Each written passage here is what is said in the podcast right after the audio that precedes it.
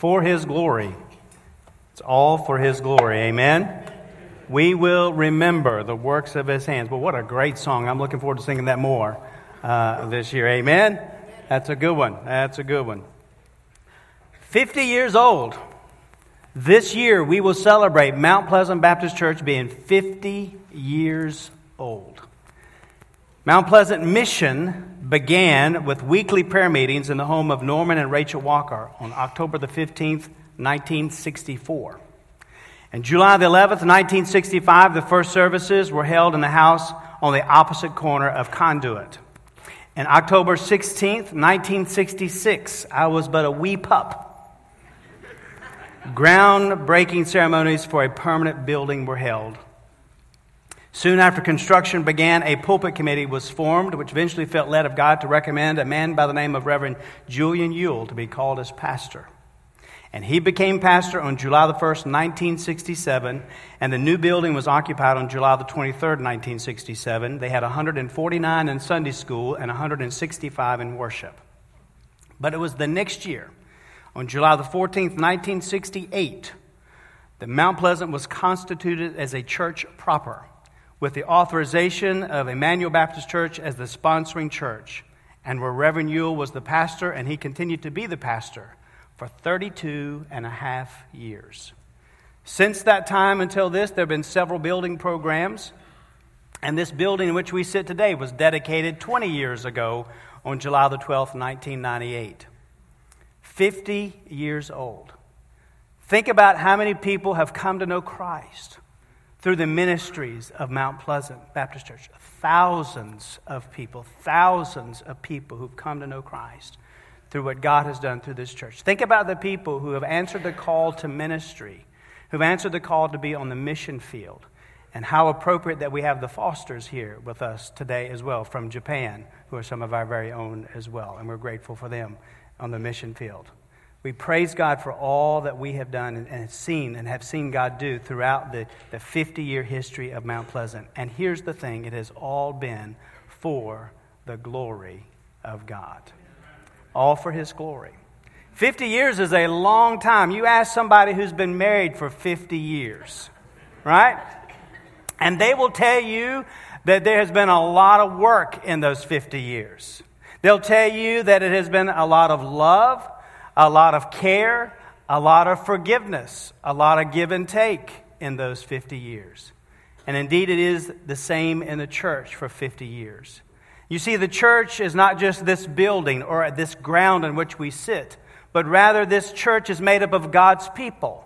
And in order for the work to have been done for His glory, then the people had to have been dedicated to the Lord for His glory, serving and living, worshiping, obeying, working, telling, praying, going, being, learning, loving, sharing, caring, giving, and doing, all for His glory. Now, what about you today?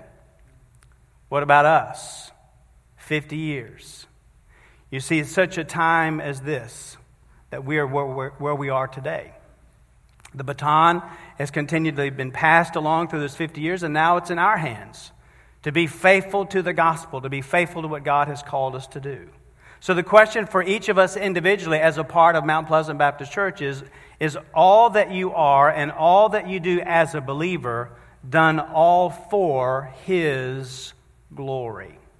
And so we're going to look at a passage of Scripture that Paul writes to the church at Corinth in the book of Second Corinthians here in chapter 3, the latter part of 3 in a few minutes.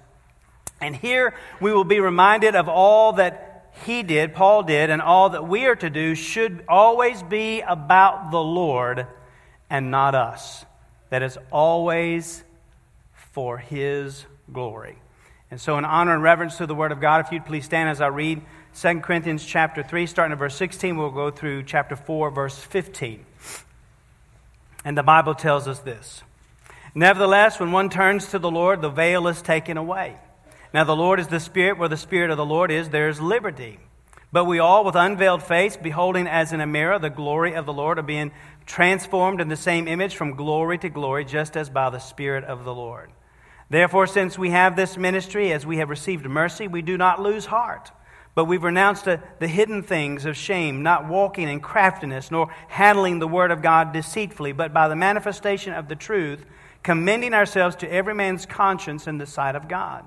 But even if our gospel is veiled, it is veiled to those who are perishing, whose minds the God of this age has blinded, who do not believe, lest the light of the gospel of the glory of Christ, who's the image of God, should shine on them.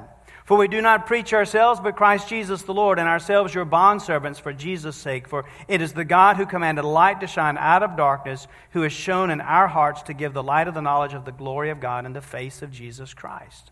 But we have this treasure in earthen vessels, that the excellence of the power may be of God and not of us.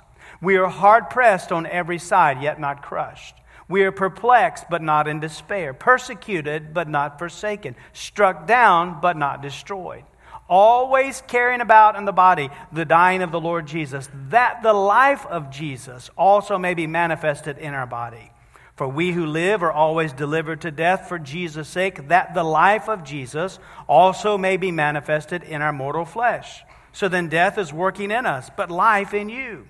And since we have the same spirit of faith according to what is written, I believed and therefore I spoke, we also believe and therefore speak, knowing that he who raised up the Lord Jesus will also raise us up with Jesus and will present us with you. For all things are for your sakes, that grace, having spread through the many, may cause thanksgiving to abound to the glory of God.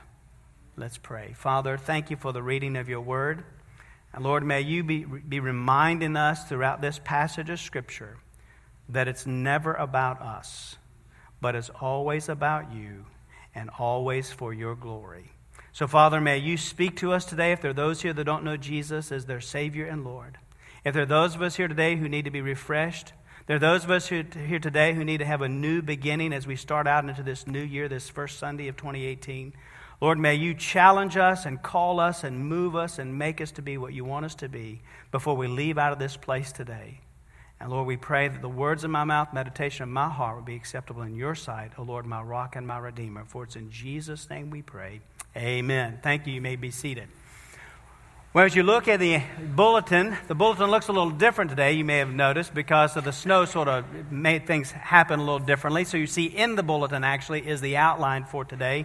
And we're looking at, at four different things as we look at this passage of Scripture. And the first thing that we see for His glory is who we are for His glory, who we are, our transformation. Now, Paul, as, as, you, as we're picking up at the end of chapter 3, so let me just kind of help you a little bit here. Paul had just finished talking to the Corinthians about the veil that was on Moses' face after he descended from the mountain where he met with God back in Exodus chapter 34. His face, as if you remember in that passage of Scripture, Moses' face shone uh, from the glory, but he placed a veil over his face because the glory would fade. Now, Paul says comparing that what we have now to what Moses was doing then, he says we have an even greater glory as believers. That the Spirit of the living God does not shine on us as much as he shines in us and shines through us. So, whereas Moses reflected the glory of God, we who are believers who know Jesus Christ as our Lord and Savior, we radiate the glory of God. Everybody with me this morning? Yeah. Amen? So, Paul is saying here, we are no longer seeking to find the glory of God in keeping the commandments, but rather we now have the glory of God living in us. So let's listen to what Paul says again in verses 16 through 18. He says, Nevertheless, when one turns to the Lord, the veil is taken away. And now the Lord is the Spirit, and where the Spirit of the Lord is, there is liberty. But we all, as believers with unveiled face, beholding as in a mirror the glory of the Lord, are being transformed into the same image from glory to glory, just as by the Spirit of the Lord. So, because what Paul is saying is because of what Jesus has done in our lives, we now see the glory of God in us and through us. And so some would say, well, what just what has Jesus done? What has he done in our lives? Well, beloved, he has saved us by his grace. Amen. That's what he has done. You see, friends, when Jesus gets a hold to your life, you are no longer the same. Amen? We're no longer the same. And because of the gospel, according to the word of God, we have been changed by Jesus. And what we find here is that not only, listen, not only have we been changed, but as believers in Jesus Christ, we are still changing. Or at least we should be. Y'all with me? Beloved, I hope that you're not the same person that you were when you first came to know Jesus Christ. Because we are changing as believers. The transformation is constantly being taking place in our lives. You see, even this transformation that is taking place in us is not about us. It's all about Him. The Spirit of God, what the Bible is telling us here is that the Spirit of God who is within us is making us more and more and more and more like Jesus Christ. You see, when you come to know Christ as Lord and Savior, it's not just so that you, He is making you to be a better person. It's not that He's making you to be a kinder person or a more patient person. No, what He's doing in your life is He is making you more like Jesus Christ. And as He makes you more like Jesus Christ, then you become a better person. You become a kinder person. You become a more patient person. But we're not there yet. We are still being transformed. But this Christ likeness, being in His image, it talks about here. The Spirit of God is making us more and more like Him. And so this Christ likeness is the goal of, our trans, of the transformation process in each of us as believers. We are being shaped by the Spirit. He says, from glory to glory. In the ESV, it talks about from one degree of glory to glory. We're constantly being changed, we're constantly being shaped, and it's done through this transformation process.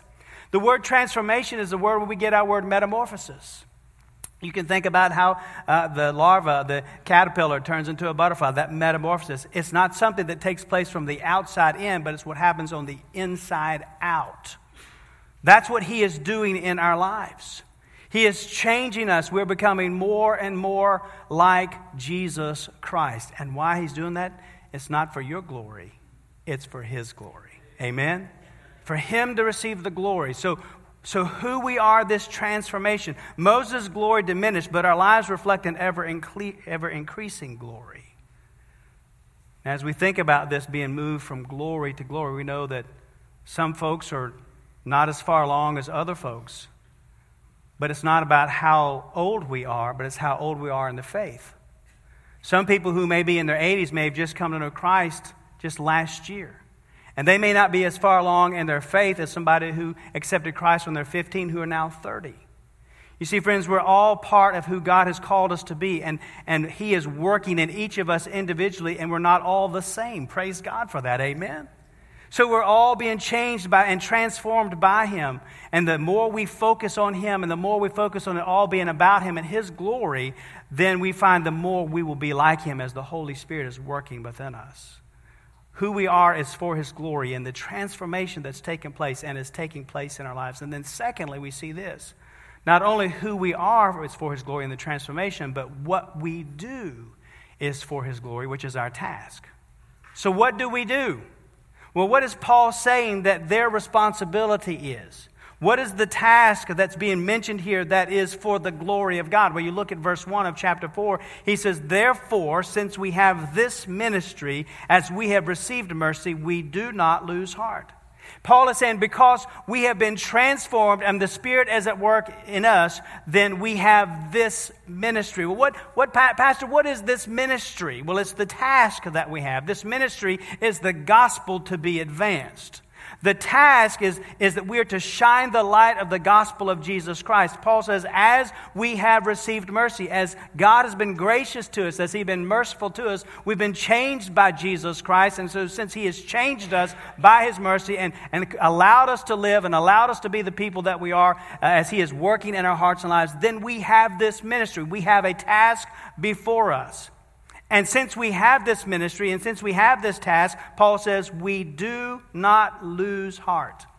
What he's saying here is that we have this ministry because of what Jesus has done in our lives. We have this ministry of shining the light of the gospel, and we do not lose heart, or in other words, we do not give up.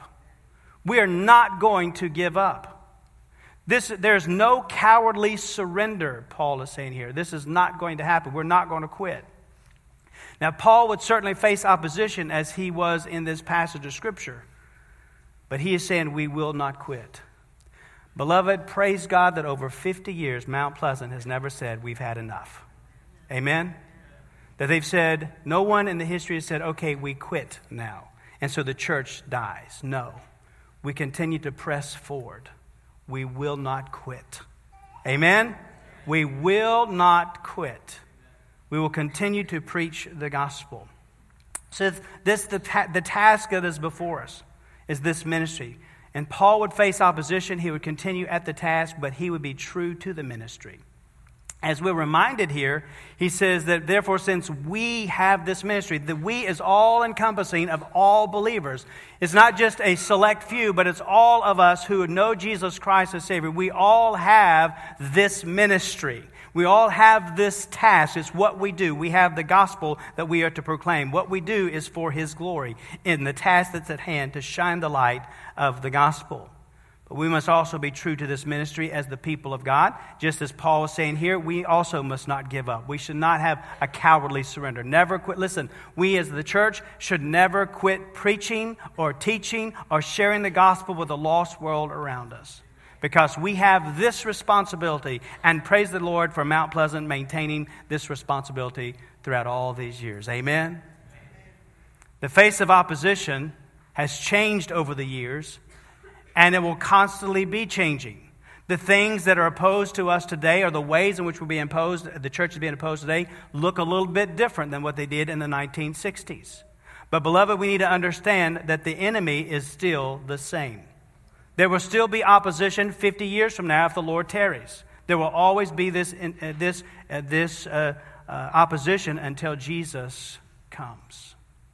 You see, friends, we are to be faithful to the task, true to the task, true to the gospel, true to the calling. Paul says that we're to be true to the ministry, but also he says we're to be true to that message. Look in verse 2, he says, But we have renounced the hidden things of shame, not walking in craftiness, nor handling the word of God deceitfully, but by manifestation of the truth, committing ourselves to every man's conscience in the sight of God. Paul is saying, Look, we're being honest, we're being open with you. His life was an open book. He says, We have renounced the hidden things of shame. Those things that's the old life are now gone. In my life, they should be gone. As a believer, those old things are to be gone. Amen? And so, if we have this task of proclaiming the gospel and telling people about Jesus, then our lives should look like it. Amen? Our lives should look like it. We've renounced the hidden things of shame, not walking in craftiness, nor handling the word of God deceitfully. In other words, that which is to be preached and proclaimed and taught is we're to be transparent, we're to be truthful. As we tell people about Jesus, there's to be no deception and no distortion, but, and there is to be no twisting of the scriptures to fit his own preconceived notions. And that's the way it should be for us today as well. We should never try to twist the scriptures to fit what we think it should be. Because in our culture, always there are going to be those who are telling us that this is what we think it ought to be. And so what we try to do is because we want to be nice and we want to be kind and we want to get along to get along. We say, well, let's see if we can take the scripture and kind of twist it a little bit to fit so that it's okay with them to do this.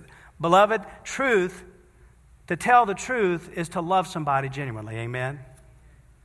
And so we must never twist the scriptures to accommodate the culture. We must be true to the message of who Jesus is and what he has done, and the Bible, what it tells us. And why is that? Why should be true to the message? Because the task is too great, the message is too profound, and the need is too urgent. We must be truthful with the Word of God and the message of the gospel. Not only us as a church, but each of us individually that makes up the church. Amen? Each of us must handle the Scripture as it is to be handled faithfully as we look at it, as we read it, as we meditate upon it. And this church is to be faithful. It has been for 50 years to be faithful to the powerful gospel and the inerrant word of God. I've been in Virginia almost my entire life. And as you grew in stature and as Mount Pleasant grew in, in its work and its faithfulness to the gospel, even where I was, I knew of Mount Pleasant Baptist Church. We are to be faithful with what the timing that God has given us with the gospel message and the word of God. Amen. Paul is saying here, and we know also that we've run the race. We don't float, along with the cultural tide. We don't compromise with the world's standards. We don't go along to just get along, and that must continue in our lives as well. What we do is for His glory in this task at hand, being true to the ministry of the gospel and the message, but also being true to the motivation. Look at verse 3. Paul says, But even if our gospel is veiled, it is veiled to those who are perishing. What, what, what do we do for His glory? That's this task. Well, we are to share the light of Jesus Christ. Here's the motivation because there are people who are perishing. There are people who still need to know Jesus Christ. Would you agree with that this morning? There are people all around us who, who do not know Jesus Christ, and so be, because they don't know Him, they are perishing. And so we've had the scales taken from our eyes as believers. We've had the veil removed from our eyes, but there are still others who need to hear the gospel because they are perishing. Man is blind and needs the light of the gospel to shine on them. And the Lord is the only one. Listen, the Lord is the only one who is able to give light in the midst of darkness. In verse 6, it tells us, Paul says, For it is the God who commanded light to shine out of darkness. He's going back to the creation story. And knowing that this is the, the same God who's the one who's able to, in the midst of nothingness, in the midst of darkness, speak and light happens, is the same God who speaks and people are, who are blind can now see. He's the same God who gives light now to those who are in darkness. He's the same one who brings life to the dead. So it's the right motivation as we know that we are there there are people who are perishing, but also Paul says it's not about me, but it's all about him. Look at verse 5 and 6. He says, For we do not preach ourselves, but Christ Jesus the Lord. And ourselves your bondservants for Jesus' sake. Again, for it is the God who commanded light to shine out of darkness who has shown in our hearts to give the light of the knowledge of the glory of God in the face of Jesus. Paul is saying here, look, here's my motivation. I'm not preaching Paul. And beloved, we should never be preaching Mount Pleasant Baptist Church. And I should never be preaching Joey. But we should always be preaching Jesus Christ, Jesus Christ, Jesus Christ to the world all around us. That is what our motivations be. It's not about us, it's always about Him. Paul is saying this I'm not preaching Paul, I'm preaching Jesus. And he's doing so as a servant that no one, because as a servant, he is not desiring accolades, he's not desiring applause. You see, it wasn't about Paul having an Apostle Paul fan club. It wasn't about him so that he could sell one million copies of a best selling scroll. Amen? It wasn't about that at all. It was about preaching Jesus because only Jesus can save a man's soul. Only Jesus can change a heart. Only Jesus can, can reform and transform a family. Only Jesus can work in the hearts and the lives of people to make them different. It's always about Jesus. And that's the right motivation. It's for His glory. What, what we do, the task, it is a hand to preach the gospel, and it's all for His glory. And in the midst of that, we never are to give up. We're never to compromise, and always point to Jesus and not ourselves. Now, this year, I'm going to be challenging you as I feel like the Lord's led us on this path as we celebrate this 50th anniversary. As we, the, big, the big event will be Labor Day weekend, September 2nd. And so I hope you'll mark your calendars for that. But throughout this year, you're going to be challenged to pray. To pray that as God as God allows us to continue to be the church He wants us to be, that we pray that God will call out from the midst of our congregation those who would answer the call to ministry, those who would call, He would call to the mission field, to be church planters, to be chaplains, who would be evangelists, to serve the Lord in a vocational manner. To pray that God would call more from our church. We praise God for those who have been called from this church. We're praying for more. Amen we are praying for more. And that we would all be missionaries because that's what we believe. That we're all on mission for Him. We meet people where they are and what? Point them to Jesus, right? That's being on mission. All of us as individuals, that, we, that is what we must do. But not only am I going to challenge you as we move throughout this year to pray more, but also to give. Okay, here we go. Yes. Of course, we know that we give our tithes. And we praise God for the tithes as people bring in their tithes. We'll talk about that as we move along throughout the year as well. And then there are offerings that come above the tithe. And praise God for what God did through Mount Pleasant with the Lottie Moon Christmas offering. Amen. Praise the Lord for that. We've exceeded our goal for this year and beyond uh, what we even could imagine. And that's what God does. Praise the Lord for that.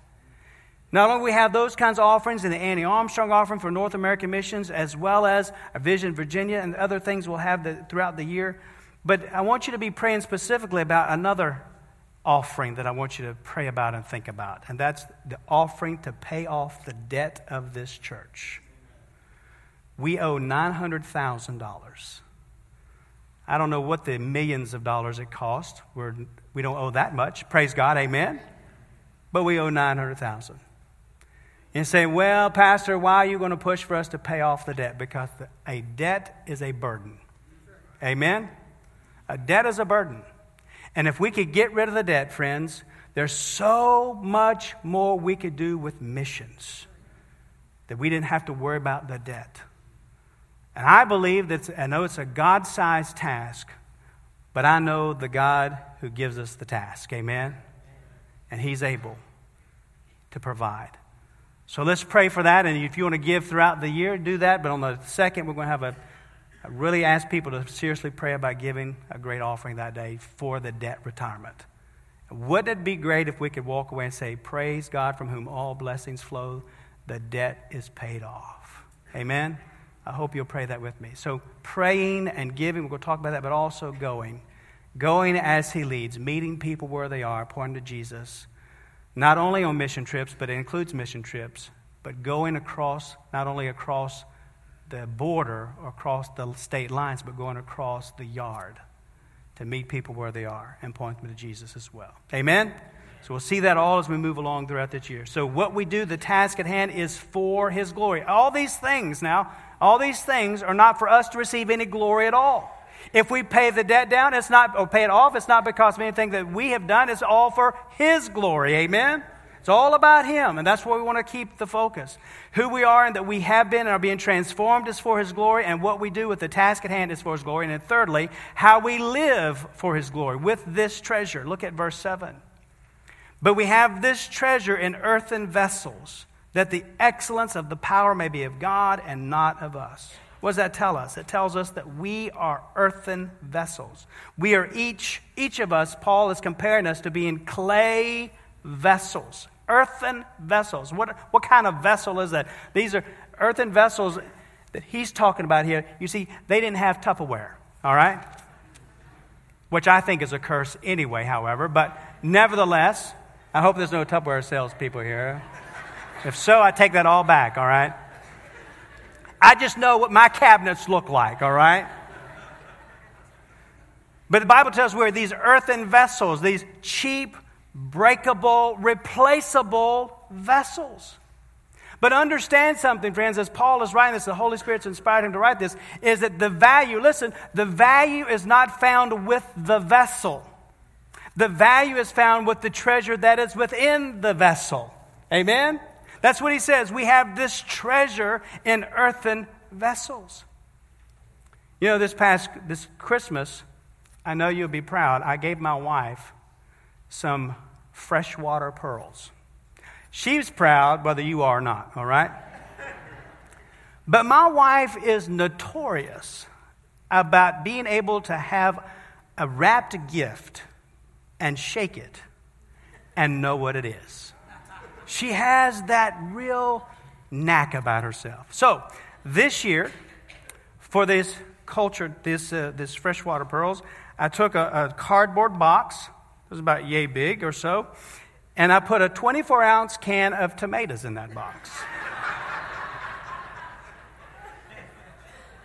Laid it across the bottom, put a little bit of her own material that she didn't know I took out of her room, put a little bit of tissue paper there, and then I put a 16 ounce can of corn in that box.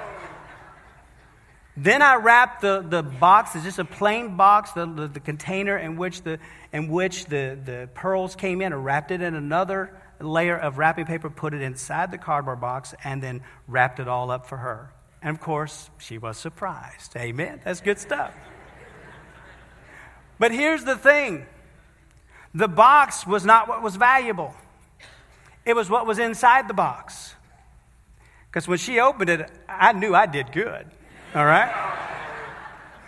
There was some value in that, not in the box, and certainly not in those tomatoes or the corn either, by the way, but in what was in the final box.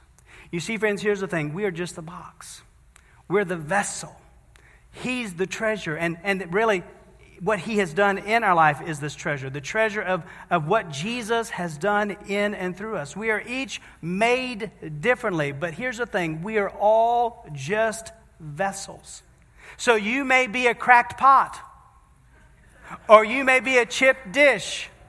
But if you belong to, listen, listen, if you belong to Jesus and the Spirit of God lives within you as he tells us he does when we know Jesus, then he uses you and each of us differently, no matter what your limitations, no matter what your handicap, no matter what your baggage, no matter what your background, that as a believer, your life has been transformed by Jesus Christ, and that spirit within us is constantly working in you and in me and using the treasure of the gospel within us. We have that treasure that Jesus has done something in our lives and we are to share it with other people. And notice this, it tells us in verse 7 that the excellence of the power may be of God and not of us. So, salvation, it reminds us again, is the work of God. It's not of men. The power of the gospel is not found in the vessel, but in the treasure. The power comes from God. As we have this gospel, this treasure within us to be able to share with people, the power to change people's lives comes from Him. It doesn't come from you. It doesn't come from your eloquence or your lack of eloquence, it comes from Him. In my office, I have a, a, copy of Oswald Chambers, My Utmost for His Highest, from July the 17th, the date July the 17th. Uh, when I read it the first time, I made a photocopy of it and I put it on beside my desk where I keep it all the time. Let me just tell you what a little bit about it says. Oswald Chambers, My Utmost for His Highest, July 17th, he uses this, this verse, 1 Corinthians 2 4 that says, My speech and my preaching were not with persuasive words of human wisdom. And then Oswald Chambers says this Paul was a scholar, and he was an orator of the highest degree. He was not speaking here of a deep sense of humility, but was saying that when he preached the gospel, he would veil the power of God if he impressed people with the excellency of his speech. He says, Belief in Jesus is a miracle produced only by the effectiveness of redemption, not by impressive speech nor by wooing and persuading, but only by the sheer, unaided power of God. The creative power of redemption comes through the preaching of the gospel, but never because of the personality of the preacher. He goes on and says that the preacher is there to present the gospel of God. If it is only because of my preaching that people desire to be better, they will never get close to Jesus Christ. It is always and will forever be about Jesus. It is about his power and it is for his glory. And beloved, when he talks about the preacher, he's just not, not talking about the one that stands up here on Sunday morning. He's talking about all of us because all of us are preachers of the gospel. And so if you think, well, I would love to, but I don't know that I can, just know, beloved, know that it's not about you. It's by the power of God. And He uses you. Amen? You can fumble and, and swallow hard and do all kinds of things wrong when you're sharing the gospel, but it's not about what you have done, it's about what God's doing. I'm always amazed when I get done on preaching how I will stand at the door and somebody will say, Pastor, you know, what you said about here. And I'm thinking, did I say that? I don't remember that I said that, but hey, praise God. That's what you heard. Amen? God is able to take our eloquence or lack thereof and work miracles in the hearts and lives of people. We must be faithful. Amen? That's what we do. That's the task. That's how we're to live this life with the treasure within us but the power of God. And then Paul goes on, and I know we're running out of time, but let me just, just bear with me. Paul says in verses 8 through 11, where he says, Look, there's going to be times when it's difficult. It's going to be time to be difficult. Verses 8 through 11, he says, We're hard pressed on every side, yet not crushed. We're perplexed, but not in despair. Persecuted, but not forsaken. Struck down, but not destroyed. But even in this, always carrying about in the body the dying of the Lord Jesus, that the life of Jesus also may be manifested in our body. For we who live are always delivered to death for Jesus' sake, that the life of Jesus may be manifested in our mortal flesh. So he's saying the life we live is one where Jesus is to be magnified, no matter what we're facing in this life. It's always going to be about Him. So, whether you're going through great times or whether you're going through tough times, that Jesus is to be magnified in and through your life. Paul is saying, whether we're hard pressed, whether we're perplexed, whatever we're going through, He is still going to be magnified in my life. I may face death, and Paul is even saying, Even he even has the scars, but even that we do so that he may be glorified in us. It answers the question, why do I do what I do? It's for his glory. Amen. It's always for his glory. There have been trials in your life, beloved, I'm sure, and even in the life of this church. But ultimately, we continue to press on, living the life of a faithful follower of Jesus Christ with the treasure of the gospel, allowing him to use us, each of us, cracked pots and all. Amen? To use each of us for his glory so that others will be pointed to Jesus. And so far, we have seen who we are and that we have been and are being transformed for His glory. That what we do with the task at hand is for His glory, and how we live with the treasure of the gospel in us, living for His glory, but also one more thing, and that's fourthly, where we are looking for His glory, our triumph. Verses 13 through 15. Paul says, And since we have the same spirit of faith according to what's written, I believed and therefore I spoke, we also believe and therefore speak knowing that he who raised up Lord, Lord Jesus will also raise us up with Jesus and will present us with you. For all things are for your sakes, that grace, having spread through the many, may cause thanksgiving to abound to the glory of God. See, Paul had been here talking about trials. Now, this is how we endure suffering. This is how we endure suffering, Paul says. Paul quotes from Psalm 116, where the psalmist there referred to the anguish of the grave. But then the psalmist affirms his confidence that God would deliver him from death. And Paul is pointing back to that and pulling that into this letter. And he is saying, just as the psalmist believes, I believe. And he declares, I believe, based upon what he knows in verse 14, knowing that he who raised up the Lord Jesus will also raise us up with Jesus. So Paul was confident that God would deliver him no matter what he faced. Either he would deliver him from death on this side or he would deliver him from death on that side. Amen? And that's the bottom line. That we're, it's all for his glory. We have this triumph in Jesus Christ because of the resurrection. This is where we're looking for his glory. We're looking to the ultimate triumph, being raised with Jesus, being with him in glory, but also being with each other and all other fellow believers in his presence. And beloved, there's always room for more. Amen. We want more people to be there. So we seek to spread the gospel so others will hear and be saved with thanksgiving and all be done for the glory of God. So here's the bottom line who we are, and that we're transformed, and He has transformed us and is constantly transforming us for His glory. We're not to stay the same. We're constantly moving and, and being shaped by the Spirit of God who's working in us. We should be more today like Jesus than what we were yesterday. We're constantly being shaped by the Spirit of God. What we do and the task that is hand with the ministry of the gospel is for his glory. It's all about Jesus. How we live with the treasure of the gospel within us is for his glory. It's all about Jesus. Y'all getting this? Getting this? Where we're looking in ultimate triumph as we resurrected, we are resurrected with Jesus, is for his glory, and we will see that it has and is and will forever be all about Jesus. In our lives, it's always about Jesus. In this church and in every church that believes in Jesus Christ as Lord and Savior, it's always about Jesus. You see, beloved, it's not about me, it's about the Master. It's not about this vessel, it's about the true vine. It's not about you, it's about Yahweh. It's not about us, it's about the big universe creator and sustainer. It's not about a routine. It's about the Redeemer. It's not about our tradition. It's about the one whom we trust. It's not about your spot.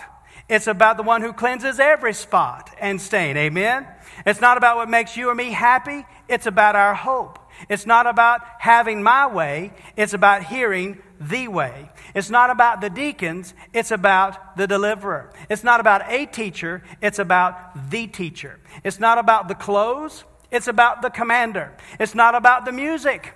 It's about the Messiah. Come on now. It's not about the band. It's about the bright and morning star. It's not about the choir. Beloved, it's about the Christ. It's not about the carpet. It's about the carpenter from Nazareth. It's not about the lights. It's about the Lord. It's not about social media. It's about the Son of Man. It's not about numbers. It's about the name above all names. It's not about the bounty. It's about the bread of life. And it's not about the preacher or your pew or our pleasures, but it's always and forever will be about the Prince of Peace who pardons our sin, who promises paradise, and who fulfills his purposes. It's always about Jesus.